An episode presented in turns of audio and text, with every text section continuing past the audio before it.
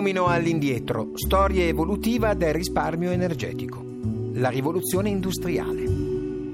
Verso la fine del Settecento in Inghilterra avvenne la prima rivoluzione industriale, questo grazie all'introduzione nel settore tessile della macchina a vapore. Questa nuova tecnologia ebbe due grandi effetti. Aumentò la capacità produttiva dei tessuti e in più, essendo a vapore, li stirava anche. Per farla funzionare serviva il carbone e per spalare il carbone servivano uomini.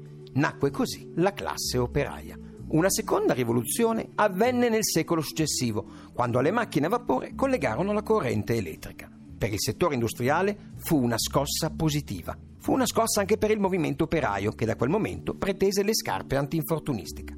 Nikola Tesla, un ingegnere polacco emigrato in America prima che Trump chiudesse le frontiere, inventò la corrente alternata, che, pratica da distribuire, si diffuse in tutto il mondo. Nelle case l'energia serviva principalmente ad alimentare un'altra grande invenzione di quei tempi, la lampadina.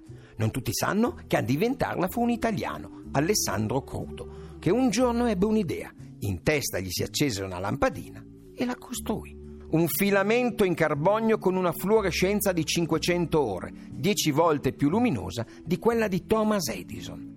Cruto, anch'egli figlio della classe operaia, a differenza di Edison non era ricco e non riuscì quindi a registrare il brevetto per primo. Sconfitto, tornò ai suoi studi sulla trasformazione del carbonio in diamanti sintetici, che condusse senza successo fino a quando non venne scoperto dalla fidanzata.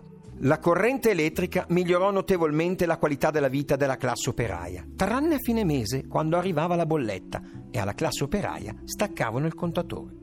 La corrente si chiama alternata proprio perché un mese ce l'avevano e l'altro no. Ed è grazie alla classe operaia che si comprese la grande importanza del risparmio energetico.